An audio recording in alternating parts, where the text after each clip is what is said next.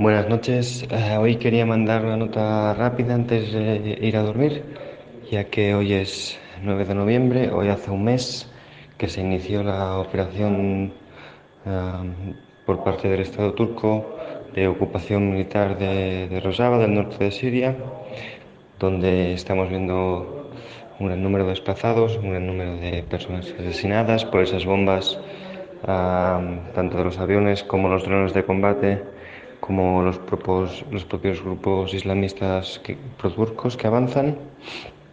pero la resistencia continúa y hay que ver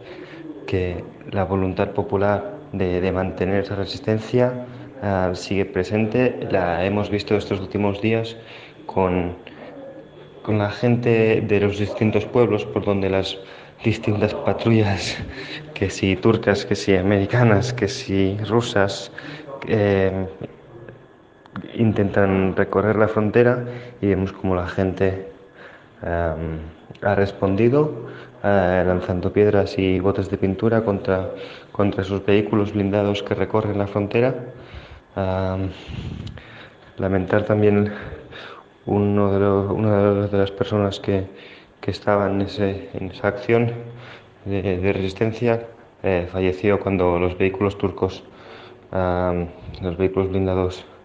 Uh, le golpearon y eh, generaron un, un golpe mortal. Y justamente hoy hemos ido a, a su funeral, que junto con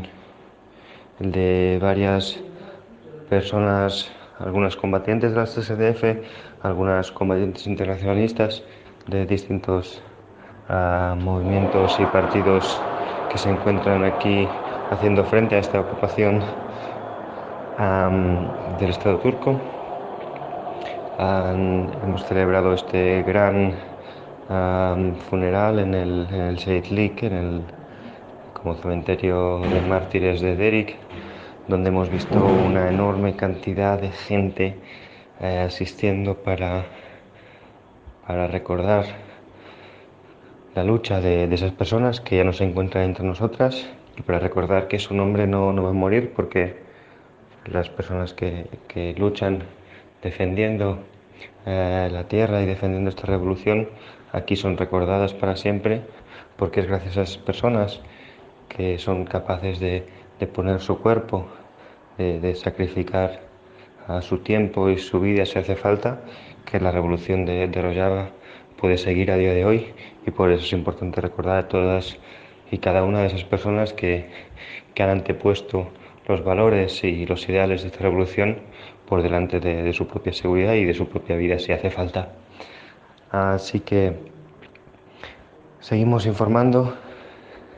volvemos de nuevo pronto a Til Temir para seguir el frente, ya que eh, hoy hemos visto como varios soldados del ejército árabe sirio han sido asesinados también por, por esos bombardeos turcos, del Estado turco, y esperamos uh, llegar mañana de nuevo al Tiltanil para ver cómo, cómo está la situación. Y en fin, toca descansar. Un saludo y espero poder seguir informando mañana, que ahora voy perdiendo regularidad a medida que los viajes y todo el trabajo que vamos haciendo de documentación, así que esperamos seguir informando. Un saludo.